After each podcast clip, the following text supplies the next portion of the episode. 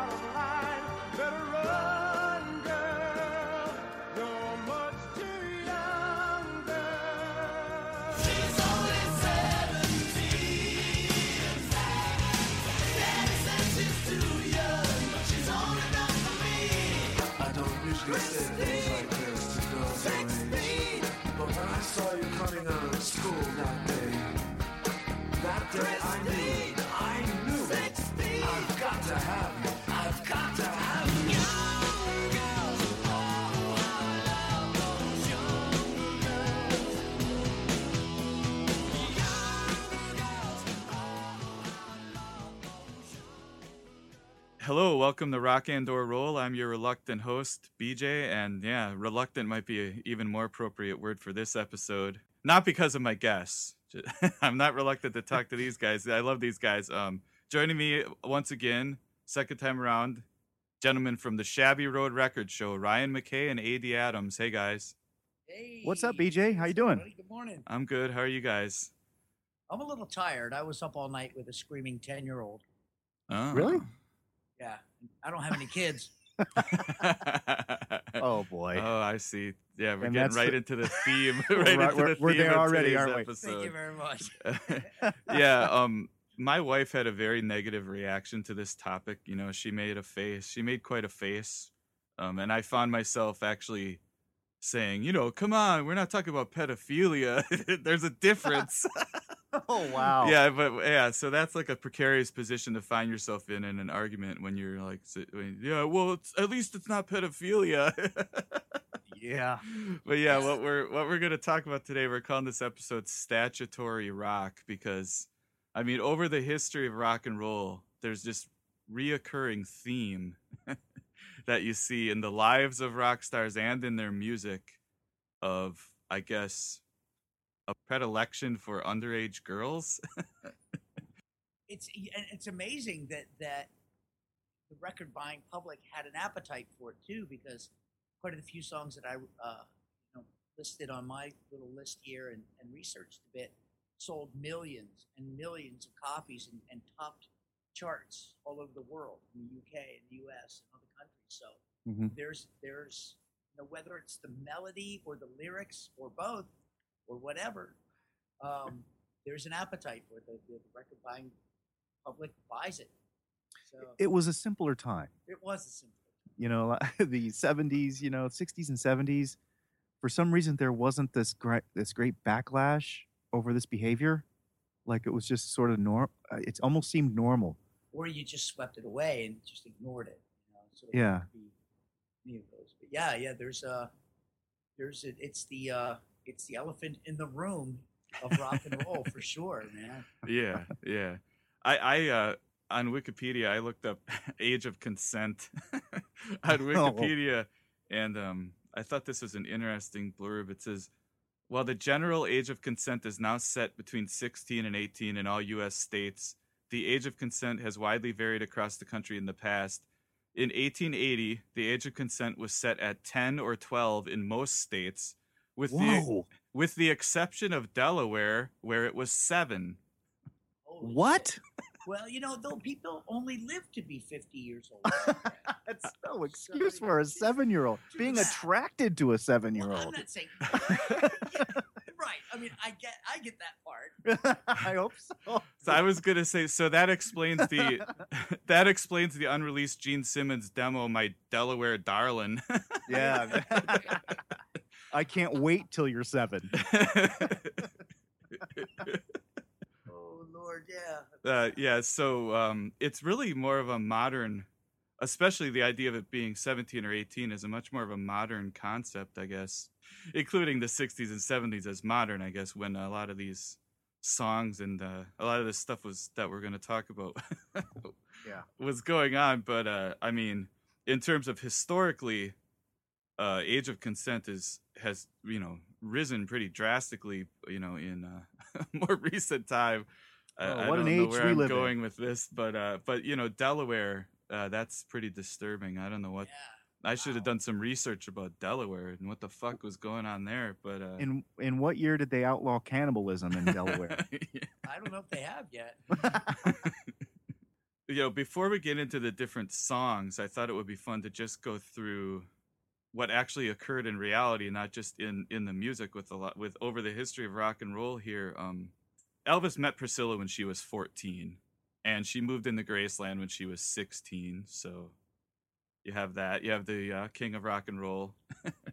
so it's Wow. so it starts right there, and then of course Jerry Lee Lewis famously married his thirteen year old cousin, which wow. I mean, that's an underage girl, I guess by today's standards, as we covered. But um, and your cousin. Yeah. Didn't he get into a, a bunch of uh, shit over that when he toured England or Oh, something? yeah, Maybe yeah. yeah, yeah, And he was yeah. defiant about that too. He's like, screw you all. it kind of like at the press conference going, "What is the big deal? Right. Yeah. I- Banging my 13 year old cousin, don't you? Well, you hey, they were married. Yeah, we're ma- yeah. in God's eyes. This is fine. I'm not sure. I guess Elvis and Jerry Lee were probably both like in their early 20s at the time of those. Uh, Chuck Berry, of course, was arrested in Oh. 1959 for violating the man aptly named Mann Act, and he spent two years in jail. The, the Mann Act was, I think it was, I mean, it was a, a law that was trying to prevent sex trafficking or something. But I mean, it was transport. He was convicted of transporting a minor. She was 14 across state lines for immoral purposes. We would know the Mann Act's actually most famous occurrence of someone um, breaking this statute is uh, the bandit and uh, taking Sally Field across state lines. As uh, Buford T. Justice so eloquently put when he was talking to the bandit in that uh, choke and puke, uh, he said, "That's a man act. take take across state lines." I was just a goddamn maniac all the way from Texarkana, Texas. Really? Was he a bank robber? Look, brother. Bank robbing is baby shit alongside of what this dude is doing. Yeah. Almost killed 20 law officers. Driving through people's backyards, knocking down mailboxes. Got a broad in the car, took across the state line. got the man out. Yeah, man. I mean, but then you had Bill Wyman too. Like, didn't you Yeah. Wyman? Well, Oh, but what'd I mean, if you look at the history of rock and roll, there, I mean, Elvis, Jerry Lee Lewis, Chuck Berry. I mean, that's, you know, that's the very beginnings of rock and roll right there, and all three of those guys. But yeah. Bill Wyman. Uh, where's that? Yeah, he began dating Mandy Smith in 1983 when she was 13, but he waited until she was 18 to marry her. So she was 18, he was 53 when they got married. Just almost like a Kiss song. Yeah, it's dangerously close to going blind by Kiss. Yeah. And then you know you had Kim Fowley with the Runaways and all his shenanigans. You know. Yeah, well, Um, I was I was interested to, to see that Sonny Bono was 28 when he married Cher, who was 16, right, right. Oh, really? Yeah. Yeah. and then you all you have uh, Steven Tyler and Ted Nugent both became the legal guardians of their underage girlfriends, so that they could the they could move in with them. Um, I'd heard I'd heard the story about Ted Nugent. I didn't know Steven Tyler did that. Wasn't it Pink? uh, Steven Tyler Lit- he persuaded the he right? persuaded the parents of 16 year old groupie Julia Holcomb to make him her legal guardian so she could live with him in Boston. And yeah, Nugent did the same thing with uh oh uh, she was 17, Pele Massa. He was 30, she was 17 when Nugent Yeah, that- became her legal guardian. That is a strange story. but uh, do you guys know Courtney Love's story about Nugent? no.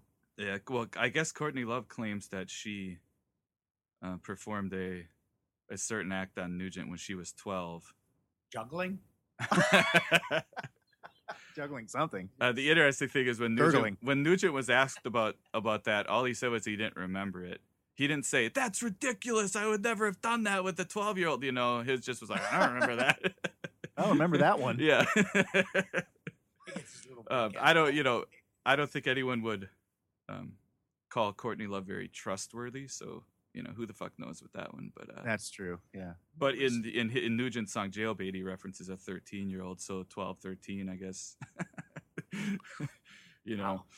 And Gary Glitter. Yeah, well, yeah. That's- My goodness. That might be uh, what we were, He- what I was saying earlier.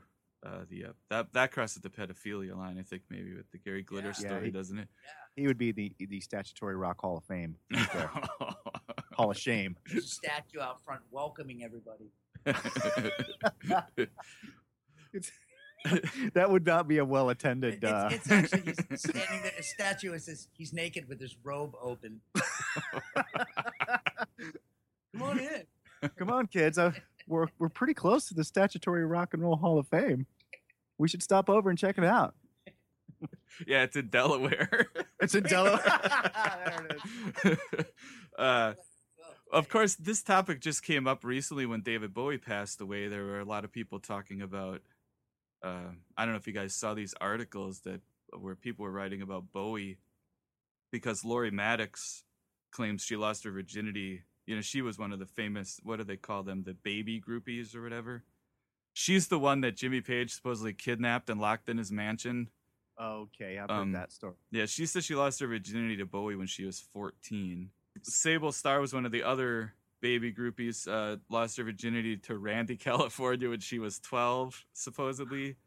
Um, he must have been 67 or I mean, he was, He was like the dad of the dude was- in spirit, wasn't he? yeah, he was right. He was no, the that dad. Was, no, that was Ed Cassidy. I'm thinking the other way around. Oh, okay, Ed okay. Cassidy was the dad. That's right. Thank God. He would have been 67. Sable No. Starr is the one that Iggy Pop sings about in the song Look Away. Uh, he says that he slept with her when she was 13. Oh, in an interview when she was 16, she claimed to have already been with Jeff Beck, David Bowie, Mick Jagger, Rod Stewart, Marc Bolan, and Alice Cooper and Robert Plant. And then she ran away with Johnny Thunders at 16. Um, wow. That's a busy night. It was at the We Are the World recording session. We have, we have a, I have a road, a, a road incident that happened to one of my guitar players one night. Oh, what? Way back in the Really? Oh, Yeah, go ahead. we You got to tell we were this playing one. in Portland, Maine, and uh, a couple girls. We were there for three nights: Thursday, Friday, Saturday night, and uh, a couple girls come to see the show. And this is when the drinking age was 18, so it was you know it was hard to tell. Kids, they they looked younger. The girls looked a little younger because they were. And um, so my guitar player takes this girl back to the hotel. And uh, the next day, the club owner let us, he allowed us to uh, rehearse in the club during the day. So we're all in there during the day. And the club owner comes, we're in the middle of rehearsal. Club owner comes running toward the stage, like, stop playing, stop playing. Who's Pete? And you need to get the fuck out of here right now. and we're like, what? Pete's like, what? And the cops are coming, and there's an angry father. And Pete turned white as a ghost, white as a ghost, dropped his guitar and got the fuck out the back door. And this girl, she she lied to him because he would he was the kind of guy that wouldn't do that, right? Mhm. And uh, she had convinced him she was 19 years old, and she was 16. Mm. Now I don't know if they. I'm not saying they did anything. That's the thing. So Okay, yeah. We're not incriminating him. No incrimination here. No accusation here. Yeah. Th- that's what I saw happen. That's my account. Right. Eyewitness account. Now uh, he's probably innocent. I'm betting nothing. and this was in Maine. yeah. Yeah, if you guys had been in Delaware, you would have been fine, right? It wouldn't have been an issue at all. What are you doing with that old battle axe? I just come down to meet you, son. I'm proud of you.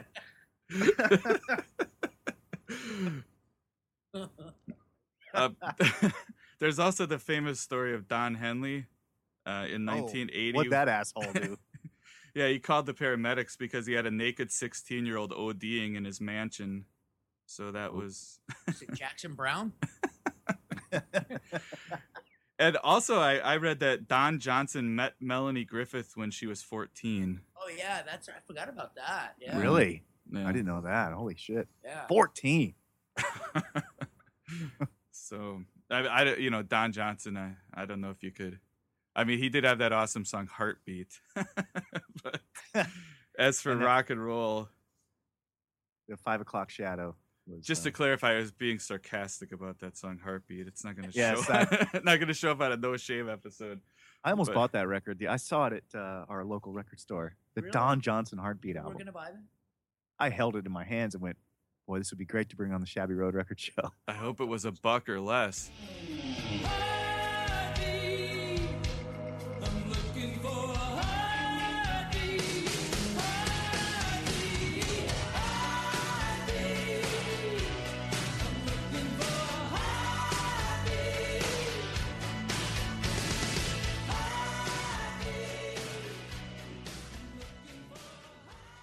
Hello, Pantheon podcast listeners. Christian Swain here to tell you more about my experience with Raycon earbuds. Our family now has three pairs of Raycon earbuds around the house, and my wife just grabbed a pair of the Headphone Pros to replace some headphones from a company that was double the price. And yes, she loves them. Now, if you haven't pulled the trigger on a pair of Raycons, or even if you have, but you're in the market for another pair because they're just that good, well, now is the time to check them out because they just launched their upgraded model of the best selling everyday earbuds.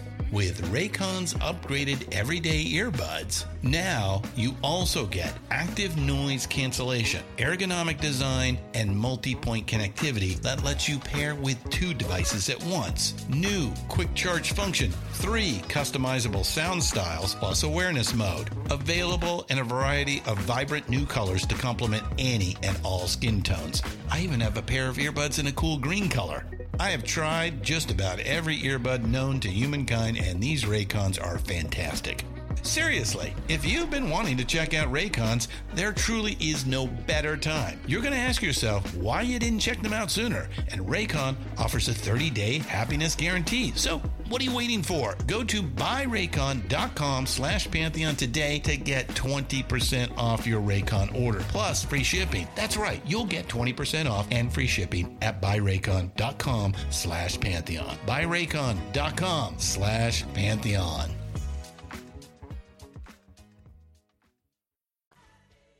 There you have it. That's a that's a lot of history. You know, they weren't just singing about it.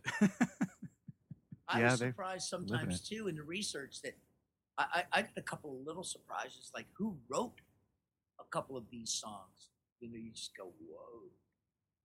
You know, people who are respected writers in a position where probably shouldn't be writing on that subject. Um, And uh, that that's through my research. I found a couple of little surprises there. Wow. It's like, wow, that guy wrote that. wow, you know, and you just kind of, you know, so respected, and you, you look at him differently after that. I mean, I, you don't Mhm. disrespect the songwriting, but it's just like, wow, never knew you had it in you there, bro. you know? oh, yeah, I mean, it's like there's the song "Good Morning Little Schoolgirl," which is a a blues standard, uh, first recorded by Sonny Boy Williamson in '37, but that song has been performed by so many people. Uh, Yeah, you know, yeah, I mean, it's a standard. I mean, it was performed by John Lee Hooker, Lightning Hopkins, and Muddy Waters. It was the Yardbirds' second single, but yeah, I mean, a lot of people. Huey Lewis in the news, Van Morrison. Uh, It's a, yeah, that Johnny song is very kind of lecherous, and I'm, I know we're gonna probably use the word lecherous a lot during the next hour, but uh, but yeah, it's like he's saying hello, "Good morning, schoolgirl," like he's just stalking her on the corner on, on her way to school. Can I? or he rolls over and she's next to him. Morning schoolgirl. Oh, that's, I didn't think about that. Okay, yes, uh, yeah. Co- coffee. Yeah, but just imagine would like someone, imagine someone now coming out with that song. No one ever would. No one would ever come out with something like that now. Career would be over. Our careers might be over now. That's true. Yeah. when you hear little schoolgirl, I mean, your mind goes Right, to like yeah. a sixth grader Yeah, that I mean, yeah, and, that's lo- a, and younger, right? Yeah, I mean, schoolgirl is one thing. Little school, Yes. like the lunchbox, like a Hello Kitty lunchbox Right, is right. present. yeah, that's the thing about about a lot of these songs is when you stop and think, then you're like, wait a minute, that's fucked up.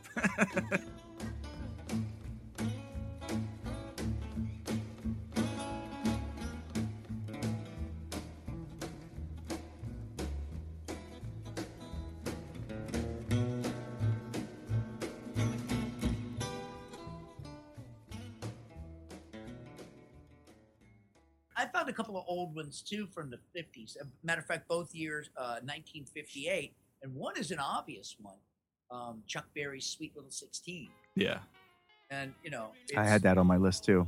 and it's really actually it's it's it was double entendre because you know back then rock and roll or ball meant do the bang a bang a bang a bang Have there, have know? sexual intercourse with Yeah. one. if if you or were two. if you were reeling and rocking you know You were buns up, buns up kneeling yeah and, uh, balls balls deep, and Yeah. freewheeling. so so you know Chuck Berry's Sweet Little Sixteen is it, it, it you know they're reeling and rocking everybody's reeling and rocking but everybody just wants to quote unquote dance with Sweet Little Sixteen so it's relatively tame up until the bridge where it gets a little bit naughty and it says she's got the grown up blues she's sporting high heeled shoes oh but tomorrow morning she'll be here she'll have to change her trend and be sweet, sweet 16 back in class again Yes, that's the You know- the kicker. Like, okay, now she's we know that she's in school. So it's tame up until he gives that away in, in the bridge of the song, and, and we're going, "Oh yeah, they just want to dance with." Oh, they just oh, Chuck. You I like how he incriminates so many cities that are banging 16 year olds. He's got Boston, Pittsburgh, uh, down in the heart of Texas, around San Francisco Bay, St. Louis, New Orleans, all these towns he's just throwing under the bus. You guys are all banging 16 year olds. Come on. Ain't nothing but a school bus party. But, but the thing is, it, it, it goes to number two in the pop charts in the U.S. and it it's number one on the R&B charts, and it's just, again a standard. Rolling Stone called it like number 272 on their all-time list of 500 greatest songs. So there's America going, okay, I'll buy that. That's fine. It's all right. Yeah, and and uh, so that's one of those one of those songs you just go, that's in it's in our everyday It's a standard. vocabulary, Yeah, it's a and it's just it- again the elephant in the room where you just go, oh, Wait, 16? All the cats wanna dance with sweet little 16. and uh, and there was also uh, 16 Candles yeah. Uh huh. by the Crests originally, and, and I think the Four Seasons did it, and a couple other people. Uh, I think Jackson or Jackson Five did it. Stray Cats redid it for the 16 Candles movie with Molly Ringwald and Long Duck Dong. Remember that? Yeah. What's happening, hot stuff? Oddly enough, Jerry Lee Lewis did a version of it. Sixteen candles. Oh, Went to number 61 on the Billboard Country Charts in 1986. six, 13 Well, cans. Sixteen is long in the tooth. Yeah. Yeah. Seven candles. Jerry Lee Lewis's "16 Candles" would be about divorcing her because she's too old. You know. Blow out the candles, make a wish, for I'll be wishing that you love me too. Not to excuse any of this behavior, but you know those old '50s rock songs, they they were made for teenagers, right? So the Right. the thinking of 16, you know, and and that isn't it kind of like because these records were made for 16 year olds? Of course, absolutely. Yeah. And, and so that does justify it. And then obviously we're In a li- yeah, in a little way. yeah, yeah, we're kind of tossing this around a little bit, but but yeah, those are written for teenagers to buy, and they could relate to that, speaking in their language. Yeah. But again, the bridge, you're only 16, but you're my teenage queen. But see, he that's where they give it away. You're only 16, Yeah. and he says Not older. weird. Yeah. That indi- Yes. that indicates he's much older. This is Yeah, that's where it gets weird. Yeah, totally. Right. Great point. So That's where it's- things. yeah, you really look at it. It's innocent, innocent, innocent. Here comes the bridge, and then it's like, ooh, Yeah, anytime you get only the word only 16 and uh And you're my and- teenage queen. or or the phrase your mother fill in the blank.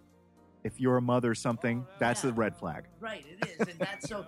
It's it, it's innocence. It's feigned innocence because it's not as innocent as we think it is. Yeah. If you really go into the bridge, and and it's funny, two bridges in a row have, have betrayed the innocence of the song. and again, you know, Sixteen Candles, they they named up a film after it. It was a huge hit, another standard. Um, it, it's just mind numbing. And again, the public has an appetite.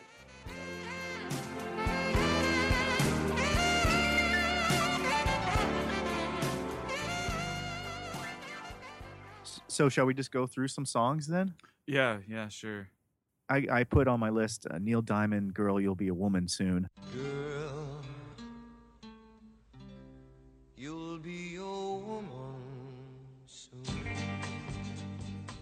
Right. That's kind of one of the obvious ones, and uh, that.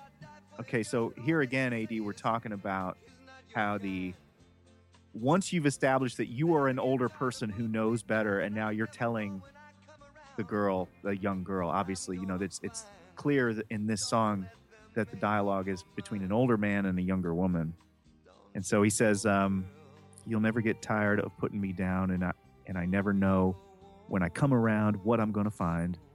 Don't let them make up your mind, girl. You'll be a woman soon. Please come take my hand, girl. You'll be a woman soon. And soon you'll need a man. So he's saying, come take my hand and you'll be a, be a woman soon. You know, that's just a little creepy. Yeah. Yeah, and and by you'll be a woman. Does he plan on making her a woman? That's through the some physical isn't that being implied? or or you'll just naturally become a woman and I'll be there to. And it, yeah, the implication is. ooh, We'll I think we'll see a lot of that theme like I'm making you a woman by having sex with you. Right. And that song was a hit in the 90s then for Urge Overkill because of Pulp Right. Fiction. So it had some staying power. It's up to you, girl.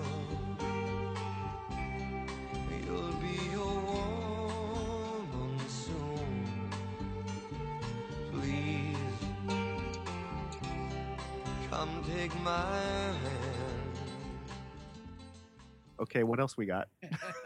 BJ, I think it's your turn. Well, you know, there's obvious ones like uh, y- "Young Girl" by Gary Puckett and Union Gap, which that song is kind of like was your friend Pete Ad. It, it's kind of like his story. It's all her fault because you know he, he Right. says in the song, "You led me to believe you're old enough to give me love." So you know, Right, I mean, it's all her fault in, in that song. Yeah. but, uh, Well, that, and again, now that's one of those things that that technically, it, from the from the uh, from the dude's point of view, he was actually lied to. Yeah, like you said about Pete, it's like, yeah, oh shit, really? Oh no. you know? Yeah. Um, but but that's a Jerry Fuller song. I was talking about the writer. So Jerry Fuller, who wrote these, He wrote the- wholesome Wichita Lineman and, or, you know, all these Yeah. all these great great classic songs. And then he writes songs about he wrote Young Girl? he wrote Young Girl. I always blame Gary Puck- Puckett on it. I did too. But, but there- there's our pal, our, you know, our clean cut all American Jerry Fuller writes Young Girl, and you go, Jer. And what's funny about that song is it's practically elevator music. I mean, it's it's not as edgy as rock and roll. It's more even for the, the it's more like a grandma song almost or something. You know what I mean? Uh, Yeah. and, and yet the top it still has the same subject matter. so Beneath beneath your perfume and your makeup, you're just a baby in disguise. Oh my God. Doesn't he yeah, tell but her she was go- in disguise. You know, she tricked him. That's true. Disguise. He's trying to, yeah. She's wearing a She was, you know, she was just. He was the victim in this song. You know. Right. Right. So she should go on home to her mother. Doesn't he say that? Le- I'm sure she's wondering where you are. I'm sure she. God damn. Holy shit. oh my god. Oh yeah, that's that. I mean, that's like a, the number one song for me in this category. Young girl. I mean, it says it all. And It just it has everything that you want in a statutory rape song. Yeah, absolutely. and and I think it's funny just because it comes across as such a safe, innocuous song, you know, and yet it's still covering the same ground as Sweet Little 16 and whatever. Yeah. Oh,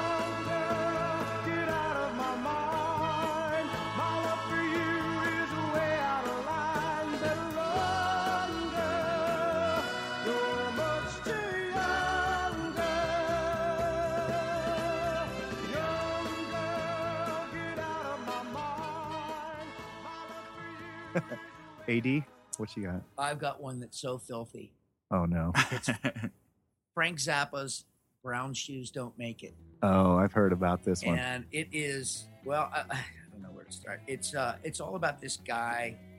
Uh, you know, he's he's just a regular regular Joe, and but he's got all the all the quirks and, and, and isms and faults of every American hypocrite, so to speak. And it says, uh, the dream of a girl about 13, off with her clothes and into a bed where she tickles his fancy all night long. His wife's attending an orchid show. She squealed for a week to get him to go, but back in the bed, his teenage queen is rocking and rolling and acting obscene. Um, give me them cakes. Ah, I'm gonna lose my um, and he loves it. He loves it. It curls his toes. She wipes his fat neck, and it lights up his nose. And he, but he cannot be fooled, old City Hall Fred. She's nasty. She's nasty. She digs it in bed. Do it again. Do it again. She's nasty for sure. Nasty, nasty, nasty, nasty, nasty, nasty. Only 13, and she knows how to nasty. And it goes on. She's a dirty young mind, corrupted, corroded. Well, well, she's 13 today, and I hear she gets loaded. And it says, then then there's this break where the well, what would you do, Daddy? What would you do, Daddy? And well, if she was my daughter, I'd. What would you do? If she was my daughter, I'd. What would you do? And in a little girl voice, right? And then he goes, I'd smother that daughter in chocolate syrup and strap her on again. Oh my lord. Like, yeah, it's it's filthy. It's filthy.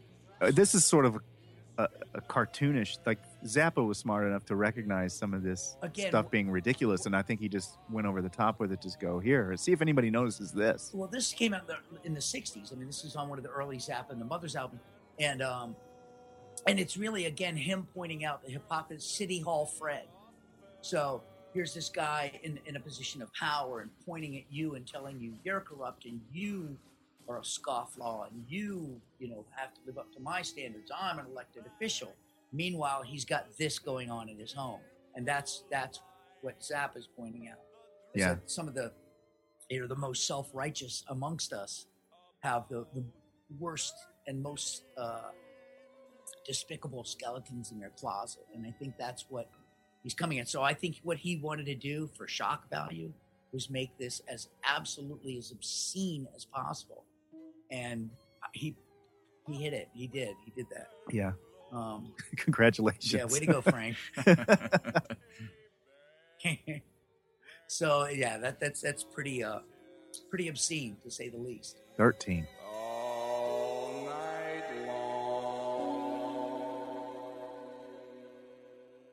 Well, speaking of 13, uh, let's go to one of the granddaddies of all of the, this type of song, and and it was mentioned before, but let's uh, let's uh, bring it into the spotlight here, and that would be, well, I got two songs named Jailbait, and uh, yeah. uh, there, we could do. I got a whole playlist of songs named Jailbait. No, just kidding. yeah. Uh, we'll start with Ted Nugent one. Uh, she is 13 in the song. Yeah. And as Ted would say, she looks too good to be true.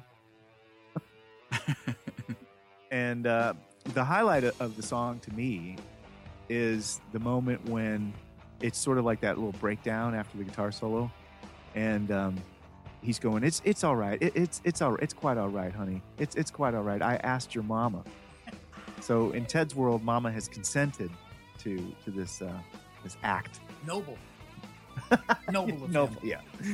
And uh, then all of a sudden, apparently, a, an officer of the law comes and- and, tries to arrest him. So he's like, "Wait, wait a minute, officer. Wait a minute." And and Ted says to the cop, "Don't put those handcuffs on me. Put them on her, and I'll share with you." yes. And yeah, and he says yeah, and he goes into another guitar solo, and the crowd cheers. It's yeah, live. yeah. This is live. Yeah, that's that's It's live. so great. Very, so very bad. disturbing. that last line. Yeah. It's a whole nother level of, of, of this type of behavior. Just assuming that the cop would go, ah, all right, yeah. That's a great idea. It's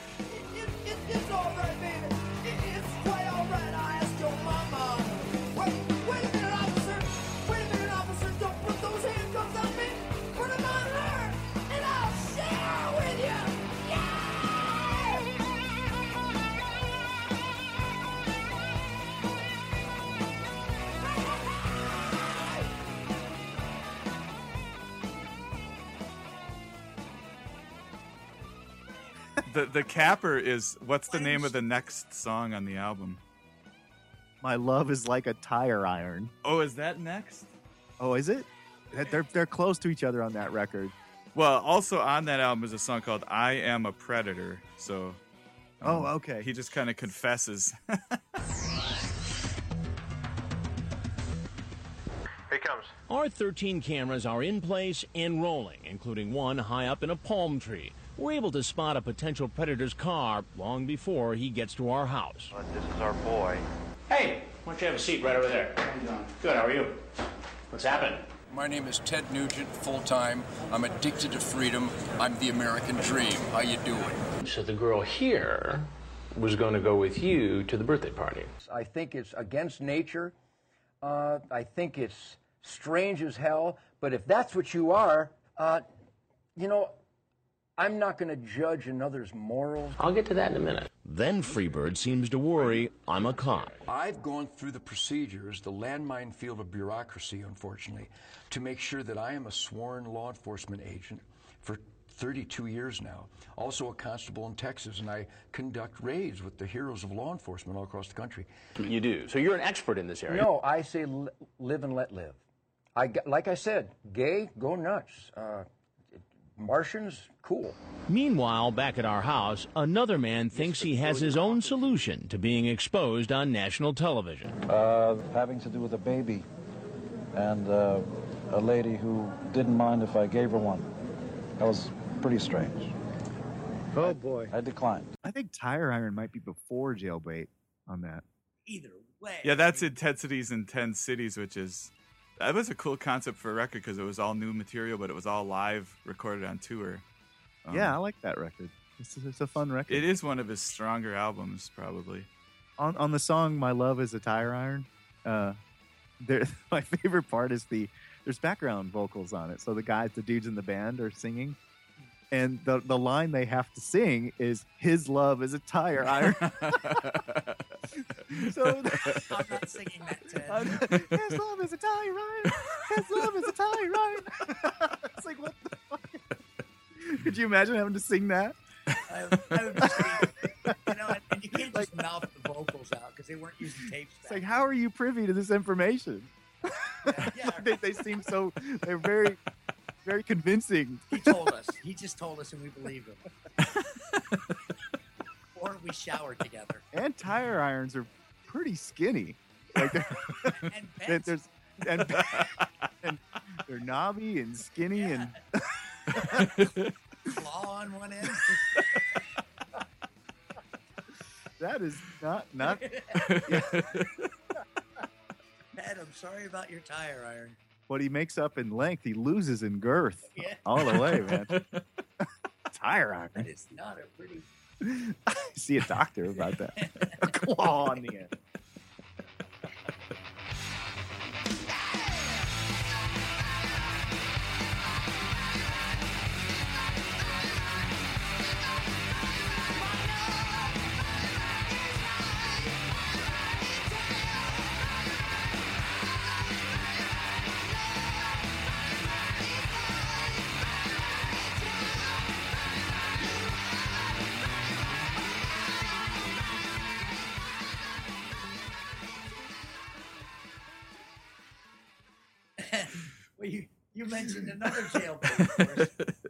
The other jailbait is is Motörhead's, course.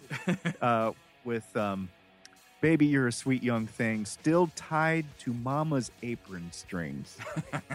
Which leads now, one has to sort of, when you look at that lyric, you go, okay, so if you're tied to the apron strings of a mother, you were probably not any taller than the mother's waist, I would assume. Right. Right. That's kind of what the image I have. So then, what are we, six, Well, here's what I five years old? at the- here's my take on that. Age, undetermined.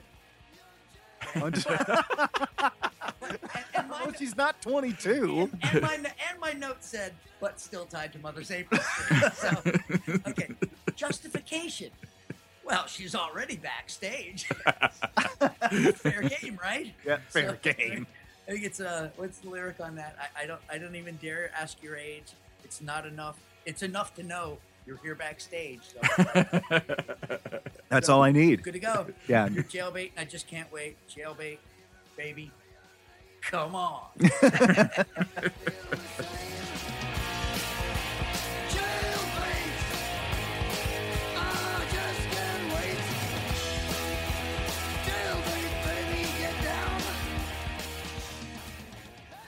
Later in that song, he goes on to say, I don't care about our different ages. I'm an open book with well thumbed pages, which I don't know what that means. Jailbait. And then he says, I ain't too late. Like, whew, thank God I missed. I thought I was going to miss it. like he's running backstage to, to meet this 12 year old girl. Oh, I thought you left. I ain't too late. Oh, good. That's wrong. Okay, BJ, your turn. What's next? Well, uh, This is a good idea. You guys. Press stop. I'm just gonna go with the obvious. I mean, you already mentioned Going Blind, and I'm gonna talk about the sequel to Going Blind. Because in Going Blind, he's 93 and she's 16, so I think Christine 16 is just like the sequel to, to Going Blind. I And hadn't um, thought about it like that. That's a good analogy there. Yeah. and you know the, the of obviously the part that stands out in Christine 16 is his little speech you know i don't usually say things like this to girls your age um, wow I don't usually. How about Yeah. I don't ever? I don't Usually. ever? Only after six beers. and, and, you know he he saw her coming out of school that day so i just pictured gene sitting in his car across the street from the school you know just uh, Yeah. this Pantsless eating a ham sandwich, you know, waiting for school to end. Oh. And but you know the I love the dichotomy. He says she's been around, but she's young and clean. So he wants to have his cake and eat it too. She's experienced, but not too experienced. I guess I don't Yeah. know. I don't know how she could have been around and be young and clean. It's I, I guess it's just a Gene's fantasy here. I Um, think the creepy lyric is clean. Young, yes. clean, and that's just like That is creepy. There's something creepy about that. Just Clean. extra creepy. And I'm sure he meant it as a compliment of sorts, but it just doesn't come off that way. Well, he's he's said yeah, she's been around, but she's young and clean. So I, I guess he said she doesn't have VD, maybe. Yeah. She- yeah. She sleeps around, but you know he's not going to catch anything. Is that what he's saying? Yeah. Like, Or, or has no pubic hair yet. Oh, I mean, no. Right? Yeah, right? I mean, oh what comes- boy. oh, okay. I mean, gee, that's, that's you know, the Oh. imagery of that. It's just like And who's he saying this to? whoever wants Who, to hear it. right? millions of millions of record buyers. Who is he? Like, you know, you know, BJ, she's been around, but, but, but she is young and she is clean. Yeah, Even though she's been around. Yeah. Even though she's been around, she still has managed to stay clean. So I don't know. I don't know. It like I said, it's his fantasy. He wants he doesn't want her to be inexperienced, but he also doesn't want to catch anything, I guess. But and, Yeah. and also, you know, famously, this supposedly is one of the songs that Gene demoed with the Van Halen brothers, and that's like one of the holy grails of rock and roll. And I'm gonna play it right now.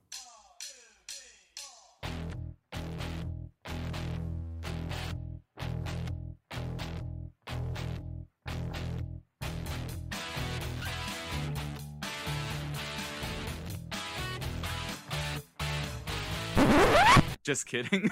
I don't have it. I was gonna say nobody's ever heard. yeah, it, right? nobody's ever heard it. Uh, but yeah, supposedly, uh, personally, I don't like this song at all.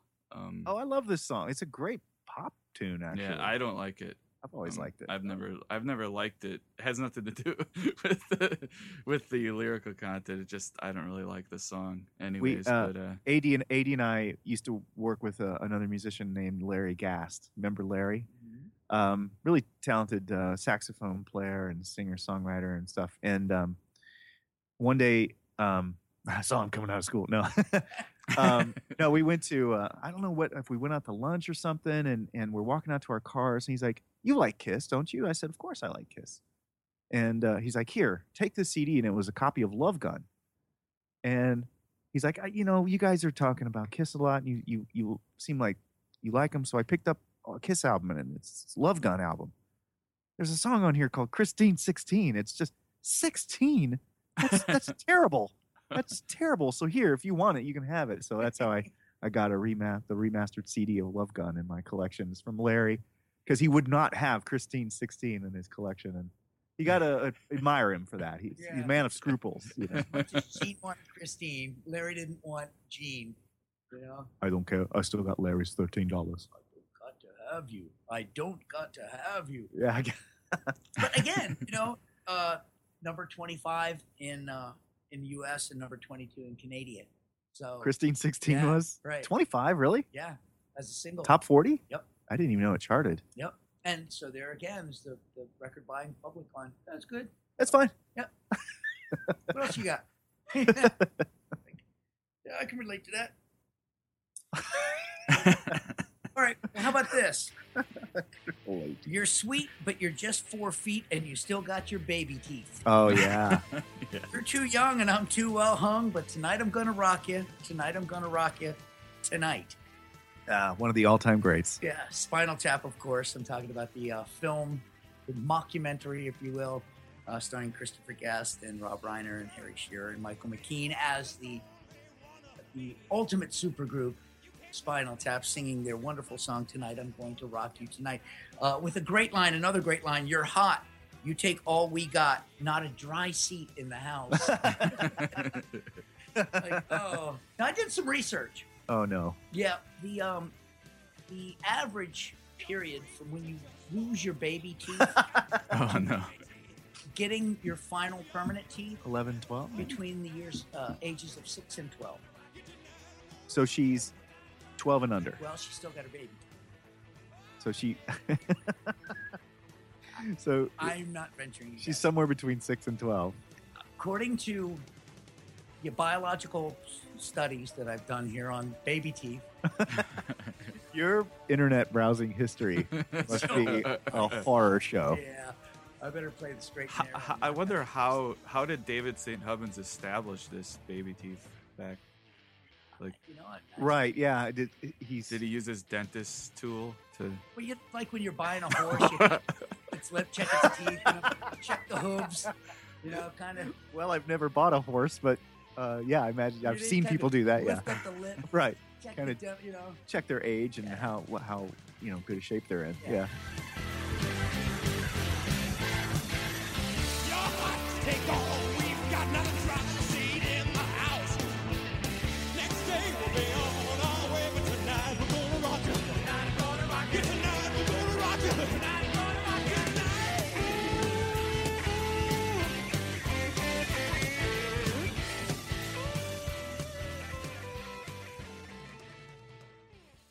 So yeah, that was uh, that was one that was just waiting, begging to be talked about. Yeah, and that's of course then it's a parody, so you know you can't take that too seriously. Of course. Yeah. Which so and it's also indicative of how you know common this theme is in rock and roll that they parodied it because you Yeah, know, it yes, was- they take a stab at everything sacred and Mhm. uh, and true. Yeah. In in the in the music business.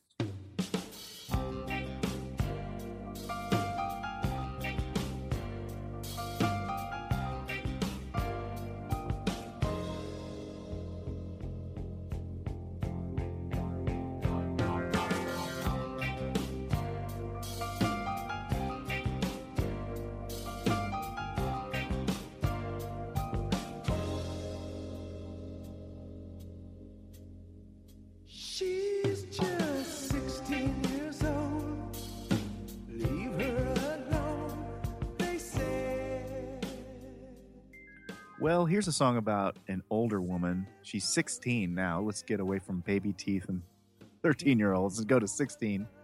Uh, Into the Night by Betty Benny Mardones. Mm, yeah.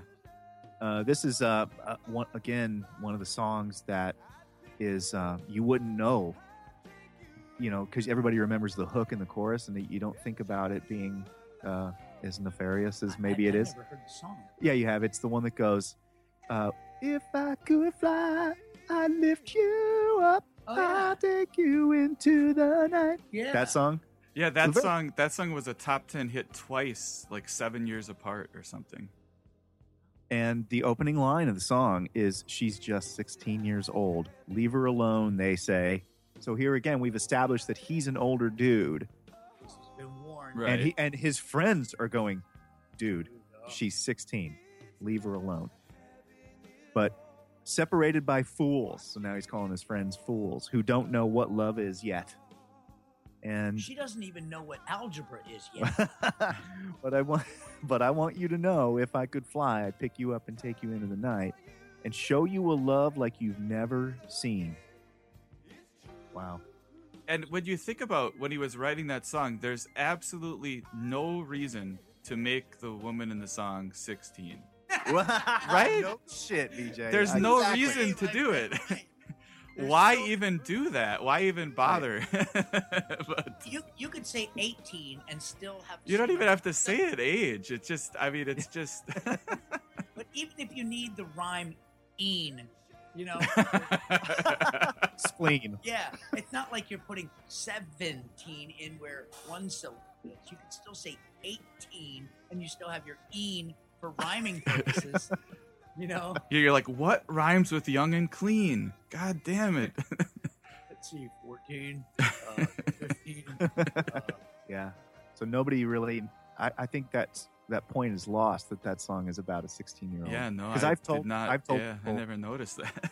Or So, uh, I have one of my guitar students. We we learned that song or something, or listened to it or something together, and he loved it because Benny's got a great voice. I mean, Yeah. to sing that song, I mean, it's incredible. And I said, you know, this is like a 16 year old love anthem kind of. He's like, what are you talking about? I was like, first line.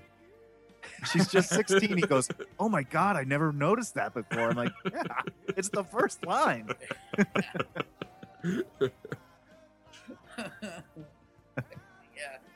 He just sets it up for you right away. Like, okay, here's what we're going to be singing about, you guys. You with me?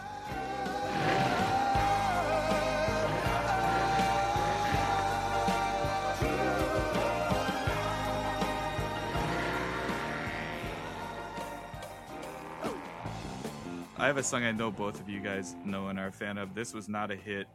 Uh, on this, this was their second album. They were just called The Kids for some reason on on this Oh, here record. we go. This I'm glad. song, this I'm song, I I clearly remember a time when I had this record on, probably not long after I'd first gotten it, and um, it just it was just playing in the background. You know, I just put Anvil Chorus on by the Kids and was doing something else, and all of a sudden my wife just goes, "Oh my god!" and I didn't even know. You know, I didn't even I wasn't even paying attention to the lyrics. But you know, the song is called "The Cops Are Coming." And the lyrics, he says, I met a little girl. She was barely 13. So Wow, she- yes. probably no more baby teeth. She's right. She's right at the edge of the baby teeth. But me and me and the boys were gonna give her a scene. I was on top, gonna give her my lot when the cops are coming. The cops are coming. pesky cops. Well, you know, and, and, and, if, you, if you set it up, the first verse, you know, him and the boys were uh, they got into a fight, and of course the damn cops. Oh, so moving along, right? So the second verse, he decides he's going to throw a brick through a pharmacy window to get him some pills to make him feel grand, and those sons of bitch cops again. Oh, there's So- meddling. So yeah, you know, you fight, you go stealing pills and vandalizing. What else is there to do? Um, you and the boys just go find yourself a 13 year old. 12. Barely 13. Oh, bear, okay, just So, yeah. just Yeah. turned 15. Yeah. Yeah. So yeah, Last week she was 12. I mean, just the, the royal triumvirate of debauchery. Like vandalism, fighting, you know, violence, vandalism, and uh, theft, and of course, what's left? Well, yeah, You know? statutory rape. Uh, Jesus.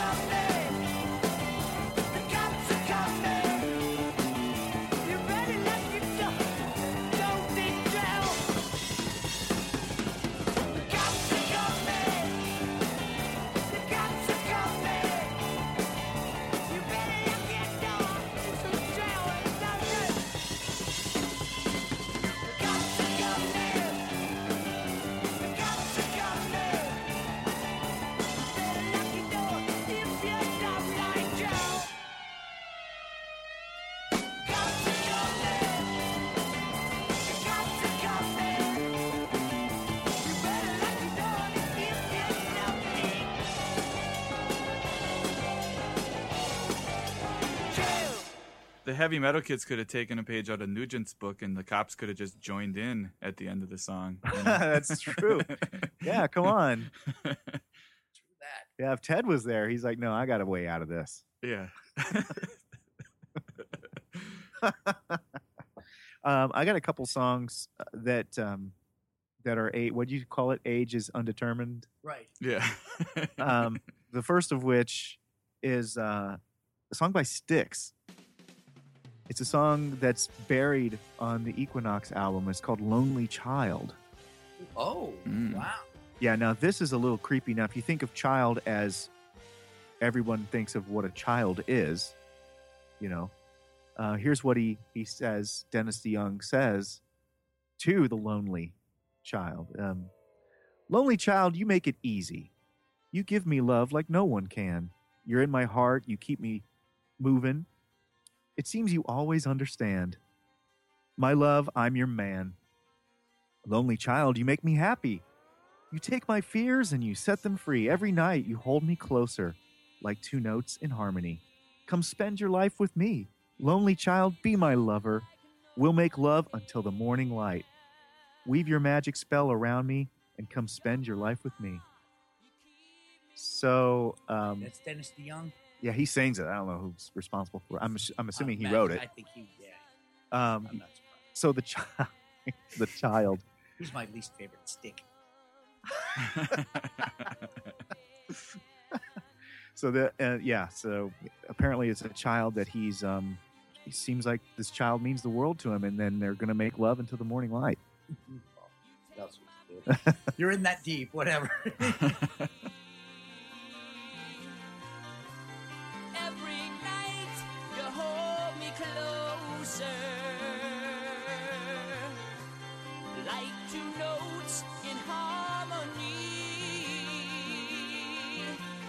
Come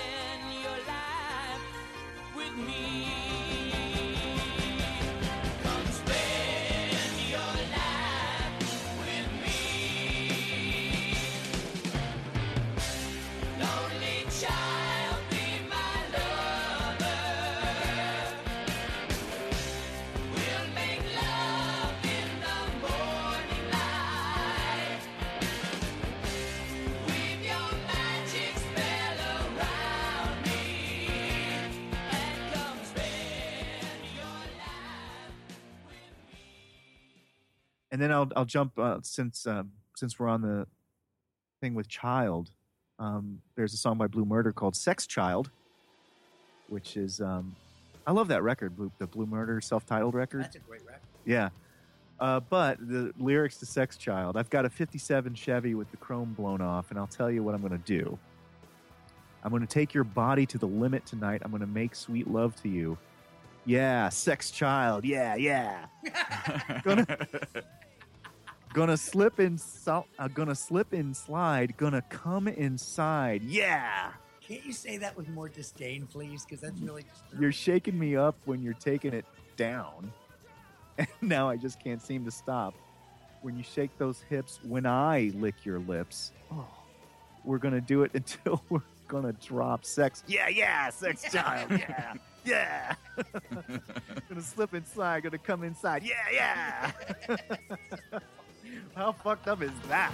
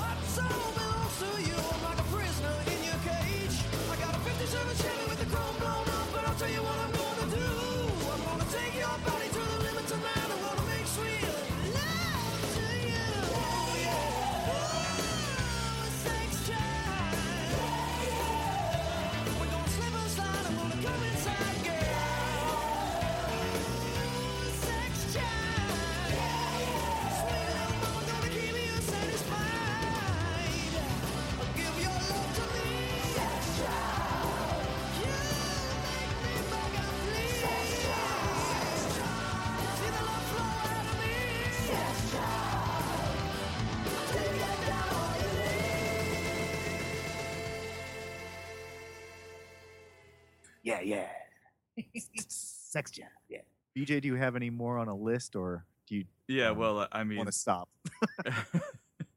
there's like the Lurkers, uh, British punk band. The Oh. Lurkers have a song called "Just 13."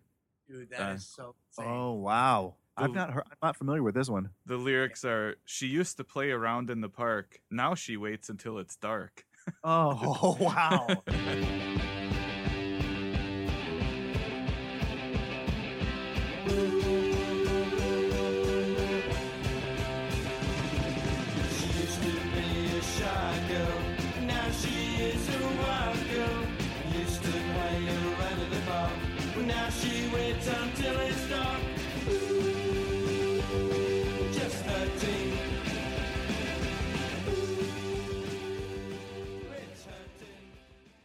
Yeah, that you said that one is not age undetermined.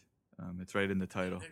yeah, pretty much. Yeah, as is uh, as is um, Motley Crue's "All in the Name of" on What? the Girls, Girls, Girls album. Really? What do they say there? Age fifteen, justification. She's already in a dirty, dirty magazine. Lyric, W- well, which magazine is this? Yeah. dirty, dirty magazine. Not just a dirty magazine. Lyrics. She's only 15. She's the reason, the reason I can't sleep. You say illegal.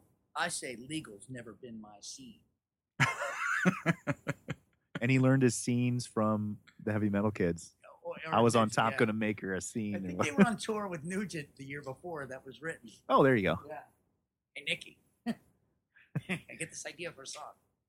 And Yeah, you don't want to enough of those. take a, a, a lyric writing class with creative writing class with uh, Ted Nugent. Yeah, so that was pretty blatant. You know, I was never a big fan of Motley Crue, but they just they put it out there. Yeah, you say illegal. Ah, I say legal's up my seat. Fuck off. Legal Stop. is lame. Yeah, Yeah. that's legal schmeagle. or- That's for squares. Yeah, I'm, I'm in Motley Crue. Look at me. You know, it's like God, So yeah, there's that one. You know, and, and that's uh, and you mentioned a, a like an ambiguous, a vague one. Now this one, I, I if I can squeeze another one in here too, because Please it won't do. really take too long. But it's one of those songs that that's I, and I love the song. I'm a big Sam the Sham and the Pharaohs fan. Oh yeah, that's a great band. Hey there, Little Red Riding. Hood. Oh, Now- that's right. Now they don't say an age. They don't say anything about school. As a matter of fact, really the only reference to age or that type of thing is, "Hey there, Little Red Riding Hood." Um, uh, I don't think little big girls should go walking in these spooky old woods alone. But here's the thing: Little Red Riding Hood, as the story goes, was a young girl Yeah. whose mother gave her a basket of goodies to deliver to her sick grandmother. So, Little Red Riding, the implication that the image, when someone says, you know, My Little Pony or, you know, Smurfs, a, a certain picture comes to mind. When someone says, Little Red Riding Hood, we're not we're not thinking Pam Anderson here. We're thinking Shirley Temple. Sure, yeah, yeah. You get it. So Something more wholesome. let me get my sheep suit on. I mean, so you know he's stalking. Is that a condom? I don't. Oh boy. I, I, but it's the whole implication that hey, you know what big eyes you had that have the kind that, that drive wolves mad. Um, it just he's he's just kind of leching on this this little Red Riding Hood, and again, it's it's age undetermined, but it's little red freaking Little Riding Red Riding Hood is a child. I mean, yeah. I think And, and the lyrics, the lyrics are fantastic, and I love the song. And I think Ryan's right about the sheep suit too. Yeah, I couldn't. I mean, you know, I mean, like I'm sorry. But here's the kicker. Here's the thing about that. This was uh, it, this was uh, oh, oh no, wrong song, wrong song.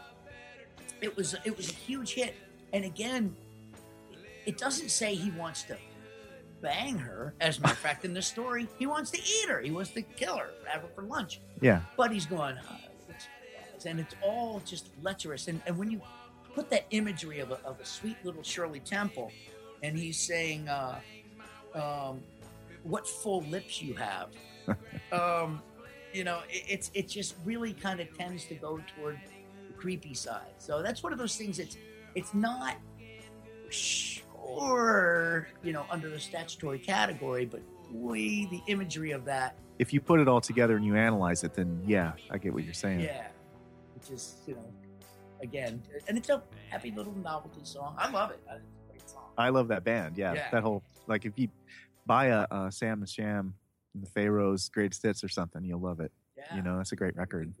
So, uh, I have one that uh, this guy um, is a kind of a folk, folky dude, and he's got a song about an underage girl that he did backstage, and um, it's a song by Jim Croce called Five Short Minutes. Hmm. She was standing by my dressing room after the show, oh, uh, asking for my autograph, and asked if she should go or if she could go back to my hotel room. Uh, but the rest is just a tragic tale because five short minutes of loving done got me 20 long years in jail. Oh, wow! Yeah. Five minutes, Jim. Come on. Yeah, I know, right? Yes. I don't think I'd be writing about that. Forty-five minutes later. Yeah, I Ted Nugent would have been like, you know, six hours worth. Yeah, or- it's, it's like it's like Mr. Speed. I always wonder why is Paul bragging about being Mr. Speed? You know. Well, even Dennis DeYoung said we'll make love until the morning light. Now, unless he's he's starting his lovemaking at 5:25 a.m. That's pretty impressive. I guess he didn't really say what time it started. we'll make love until the sun comes up. Let's start banging at 5:25 a.m. Oh, sun's up. there we go. Five short minutes of love. Don't call me 20 long years.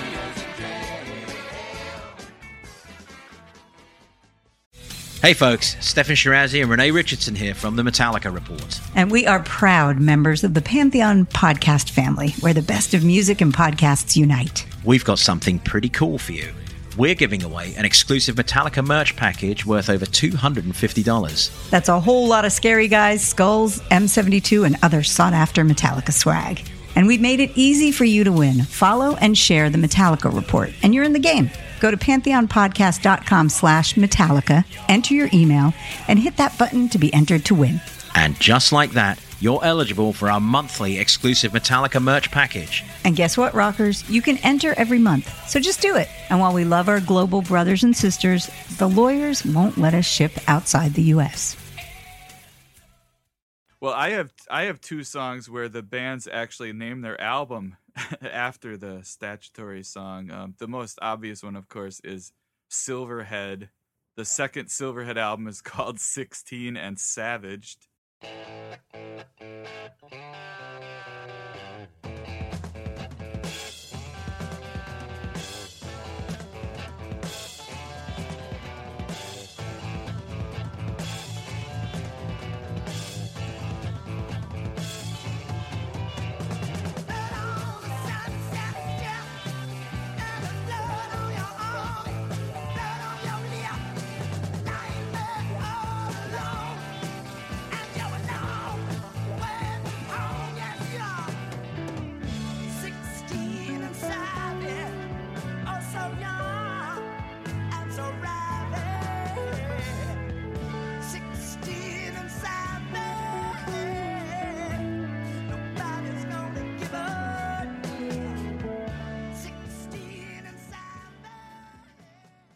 not only did they write the song 16 and Savage, but they also thought it was a fitting album title as well. Yeah. and then, of course, you guys both know the Scooters. Yeah. Uh, the Scooters album, they called it Young Girls, and it has probably the most disturbing album cover in history. I think. Do you guys agree? Yes. Yeah, and we we covered it on a recent podcast, and uh, we had our our a guest on uh, Leslie and uh, Leslie Spencer, the great singer with uh, Brian Setzer Orchestra and Louis Prima, and she got to look at that album cover, you know, and just said, "What what is happening on this?" And she and she said, "Why is JonBenét Ramsey on this cover?" and these dudes are are looking at her, you know. Well, yeah, the album's called Young Girls, and they have a girl on the cover who is wearing a lot of makeup, but she looks very young. Uh, Very young. very, very young.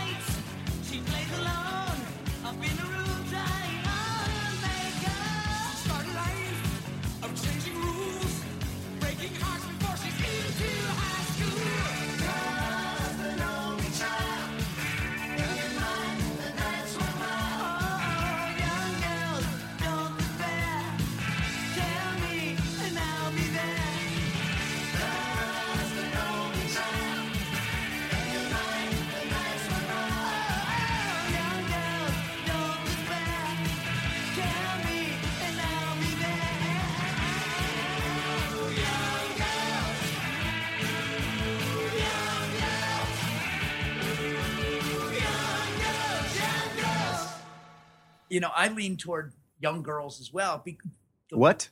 Isolate that, BJ. yeah. Get that. That's yeah, a good like, one for Hal. Like Craig Smith, that's the tag. You know, that'll be Yeah. Just put it on a loop. Yeah, that'll be the very first thing. That I lean toward young girls. That'll be how I open the episode. I knew this was not going to end well. But, uh, One of us was going to slip up. But what are the li- but the line in there? There's some shocking line in there. It talks about her mother is stern, her father's strict. No late night calls, or else she'll get in trouble. No dating boys or social scenes.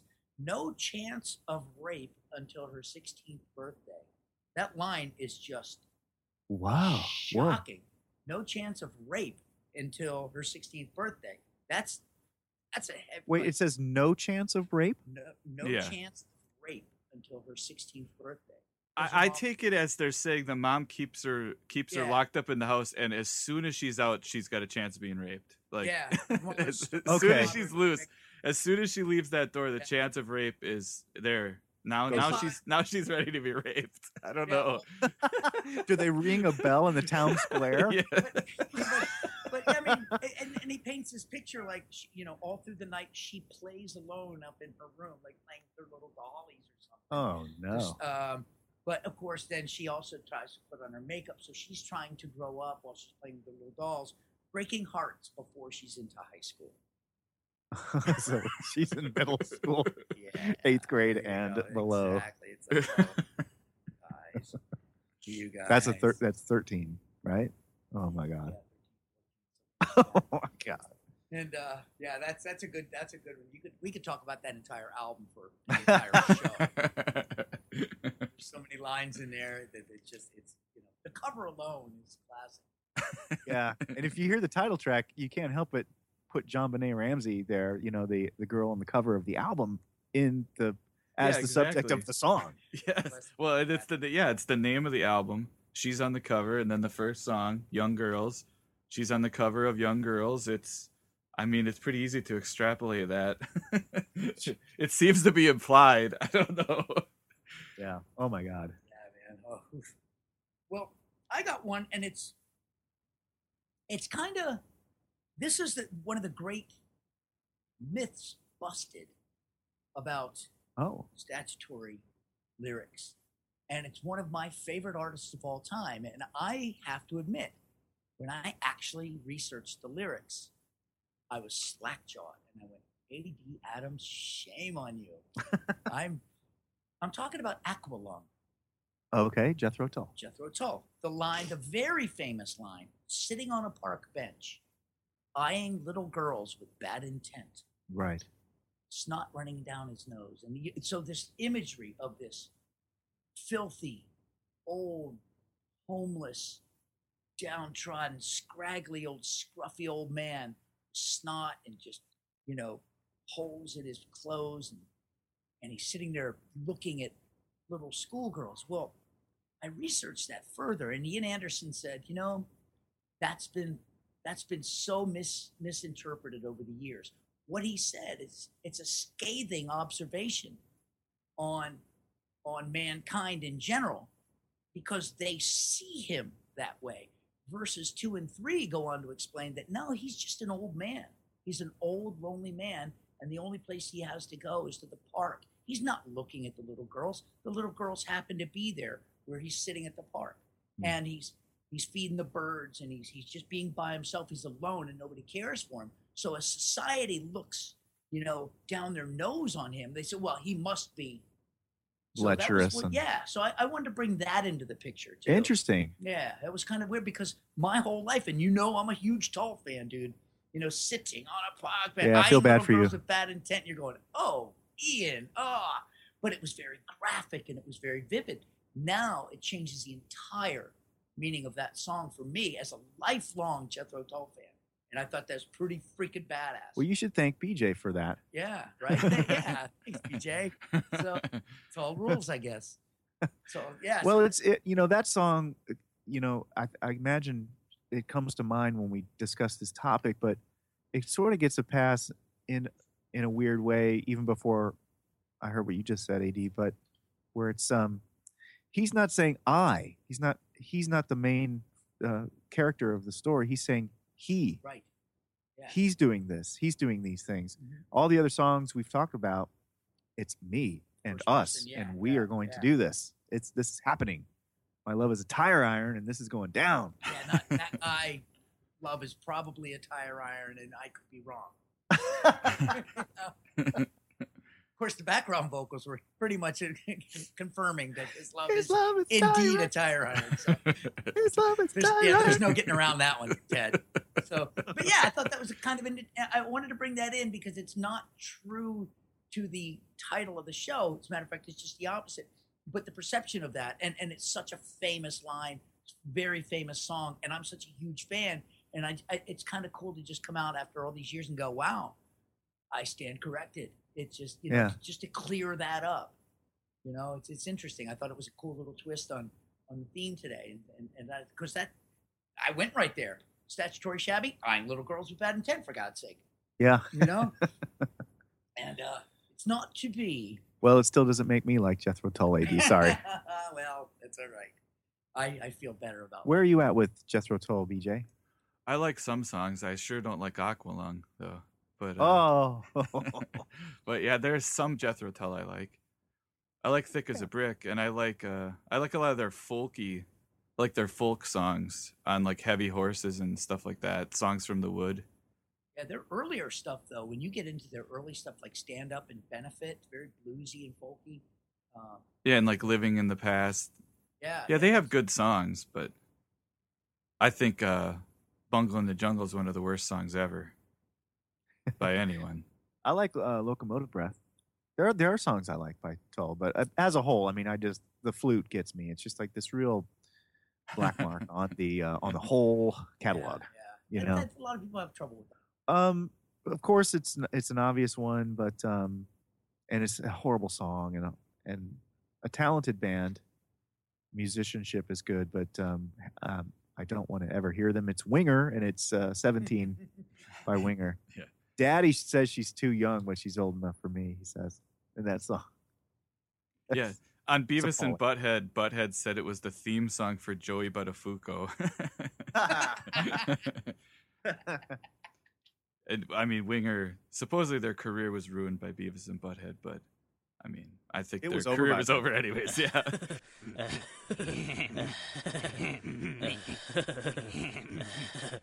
Seventeen's kind of old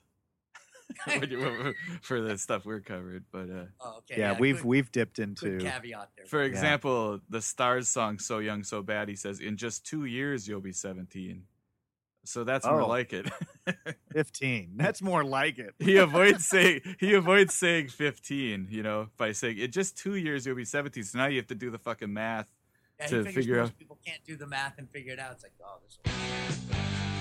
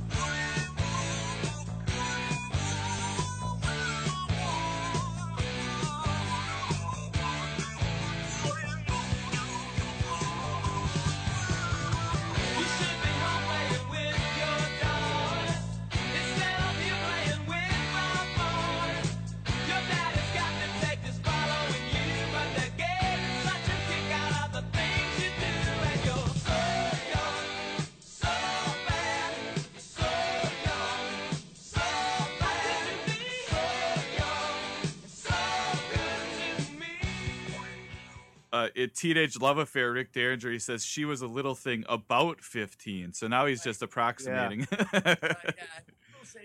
if she's 13, you could say, yeah, she's about 15. You know. Uh, check this A out. decade from now, you'll be 23. yeah. You can't say that word. What? What? I didn't say nothing. I said 23. I didn't say she was 13. She's seven plus six years old. yeah. Three times five. yeah, just. The year is 2016, and in 2056, you'll, you'll be 47. I don't even know what that. Oh, that that's a seven year old. Probably, yeah. X plus Y squared minus 63 equals your age. Yeah. and you know, you know those young kids can't do that arithmetic. Yeah. But no, we touched on we touched on a song earlier, uh, "Kisses Going Blind," yeah.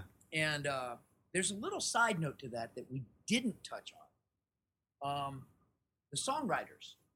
Now, obviously, Oh boy, yeah, I know where you're going Oh, with this. Yeah, I know where you're headed to, AD. Oh, here we go. One is Gene Simmons. Go for it. The other is former bandmate from Wicked Lester, Stephen Coronel. Yeah. Uh, he was a guitar player. Uh, he was the guy who introduced Gene and Paul in his apartment during the Wicked Lester days, and Mhm. Gene and Paul hit it off. Decided to form a little band called Kiss, and uh, old Stephen Coronel was on his on his own to form another band. And strangely enough, the guy who helped pen the lyrics Little lady, can't you see? You're so young and so much different than I. I'm 93. You're 16. Can't you see I'm going blind? Um, in September of 2014, he was arrested on five counts of sexual exploitation of a minor. Mhm. Apparently, he had child pornography on his computer. So He, went could down the path of Gary Glitter. I mentioned earlier one of those who wrote that. You know, I mean, Uh-huh. the Jerry Fuller was one, but there's another one, and this I think is even more inappropriate. The writers of You're 16, You're Beautiful in Your Mind are none other than brothers Richard and Robert Sherman. Now, you might know them as the Disney staff writers who wrote Chim Chimney, Mary Oh. Poppins, Chitty Chitty Bang Bang, That's a lot of range. you know, you name any. I mean, they are they are staff writers for Disney. All the old movies, they wrote all that. They wrote the Jungle Book songs. Mm. You know, so it's the Sherman Brothers. Google that. Um, but I just find it interesting that the Disney folks are cranking out "You're 16, You're Beautiful in Your Mind," and I just I just went when I saw who wrote it. I'm like, oh no, this can't be good. and with the squeaky, and this came out in what 70, 72, 73 or something. You're 16, You're Beautiful in Your Mind, which was a number one hit for Ringo Starr in 74 when he was 33. Right, So- yeah. yeah. Yeah, Ringo, you're born in 1940 and you're singing about, yeah, you're beautiful in your mind. You know, uh, we fell in love on the night we met. It's like, you sure? or you didn't spike her drink there, Ringo. Passing out on your couch is not love. Yeah. And, that was a number one hit. So you have a 33 year old singing You're 16, You're Beautiful in Your Mind, and it's a number one hit, and nobody bats an eye. So Right. I love the last in the last verse. You walked out of my dreams and into my car. Now you're my angel divine. Is that in there? Yeah, into my car. The, the, the third verse is into my heart. Oh, You walked out of my dreams and into my car. wow. I didn't know that uh, Billy Ocean ripped that off. yeah, right. She uh, apparently couldn't drive yet. So Yeah, well, yeah, gonna need to. She showed me that she loved me by passing out on my couch right. from the Would you sedatives like- I gave her. Would you like a pudding pop? The last one I have is uh, is another rock and roll standard. It's Little Queenie, originally done by Chuck Berry.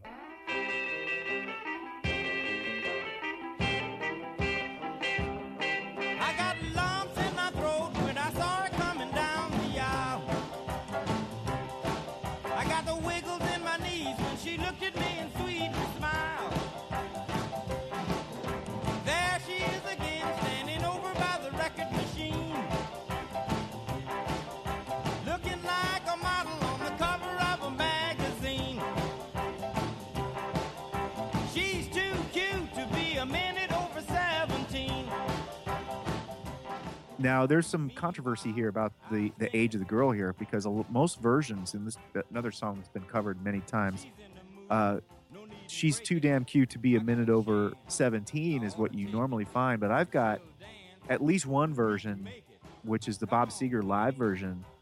He says 13. Too damn cute to be a minute over 13. what the fuck? Meanwhile, I'm thinking she's in the mood. So next to uh, next break, I got a chance. I might I ought to take it. If we dance, we might just make it. Come on, little queenie, let's shake it. So if he could just get one dance with her, she might fall in love with him and take, you know, be able to take her back to the uh, the, the Falcon's lair. The other That's a Dana. Gold reference there.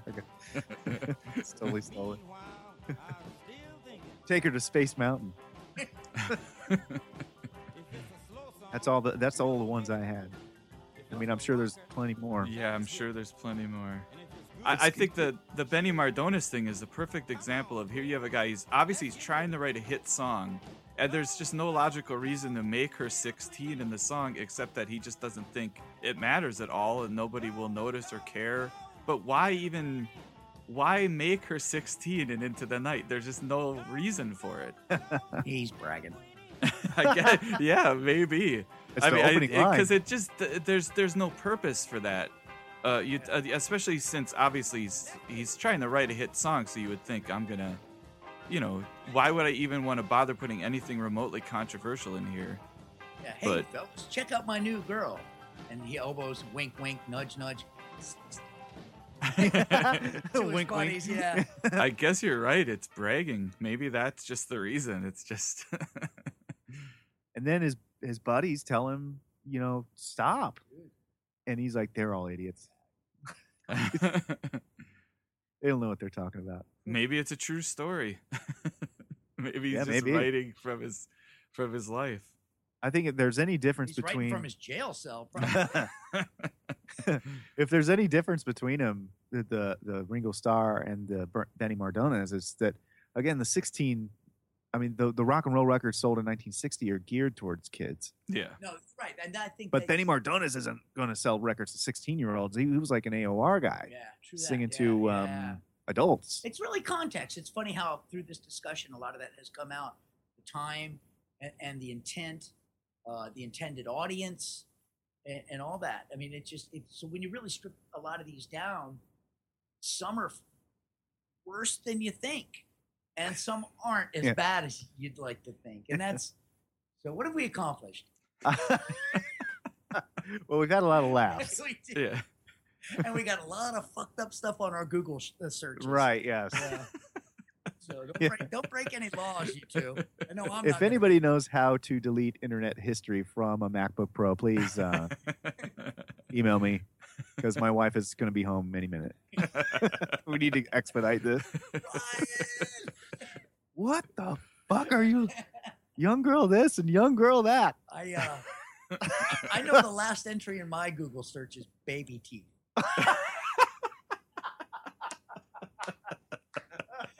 How can I buy baby teeth? Es no bueno for those of you who habla.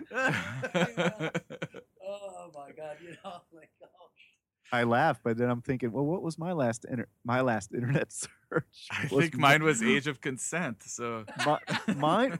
Remember, I brought blue murder, so it's murder, sex, child.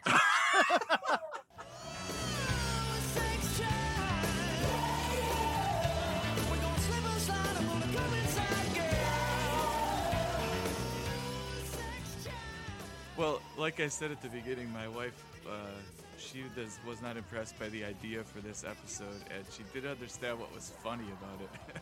like when I was showing her the Scooters album and telling her the lyrics, she didn't understand why I was laughing. and I, I don't know, I, I don't really know what the explanation is.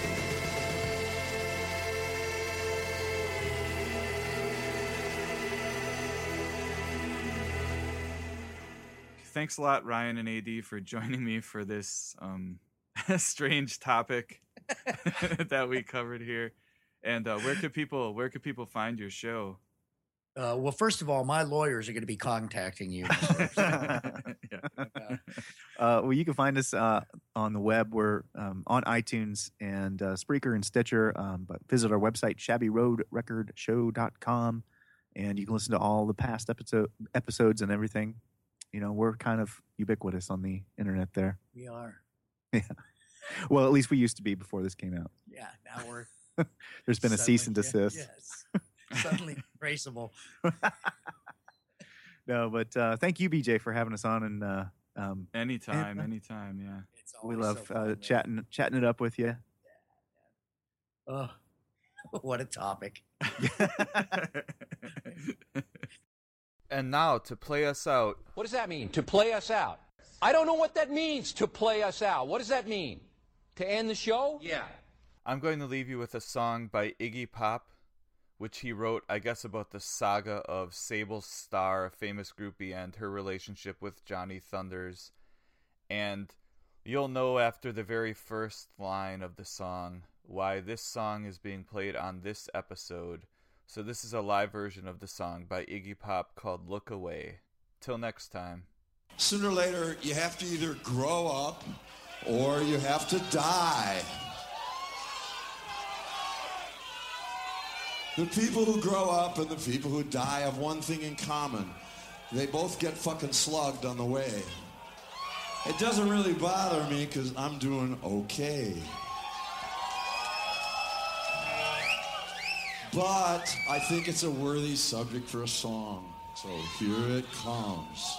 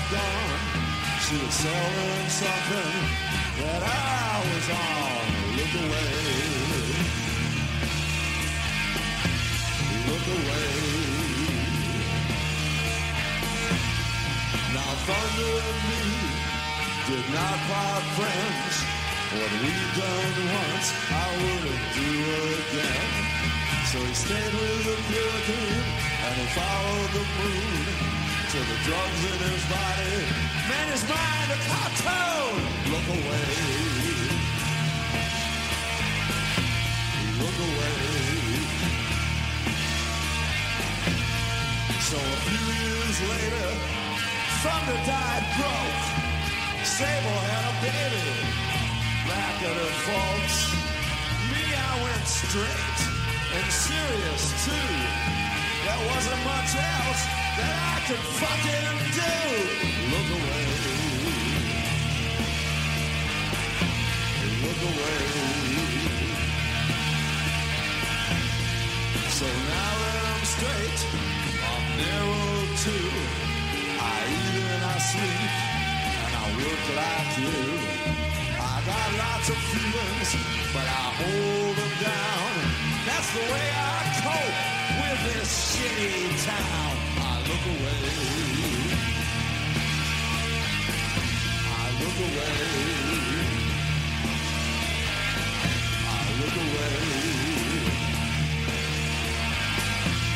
Thanks a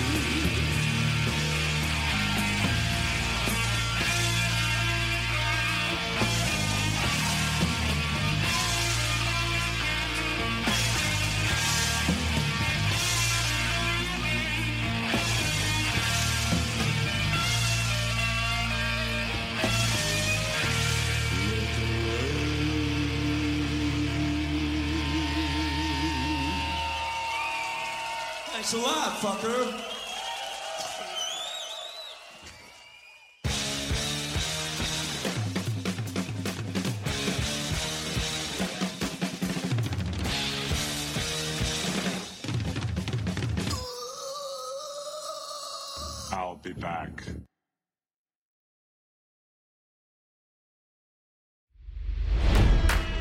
It's NFL draft season, and that means it's time to start thinking about fantasy football. FantasyPoints.com features industry leading experts and prognosticators using proprietary hand charted data to help you score more fantasy points. FantasyPoints.com is the place to go for whatever kind of fantasy football you play. Whether you play fantasy football, daily fantasy sports, or do a little bit of everything, Fantasy Points has the meticulously researched content to guide you to victory. And why wait for the fall? Fantasy Points also covers the new spring football league, the UFL. Join the guru, John Hansen, Scott Barrett, Joe Dolan, and other massive names in the fantasy football universe with an exclusive offer. Use code Pantheon for 15% off any fantasy points package, including the all in package, with access to every article, tool, and data nugget that Fantasy Points has to offer. That's fantasypoints.com and code Pantheon for 15% off at Fantasy Points. Fantasypoints.com. Code Pantheon. Score more fantasy points.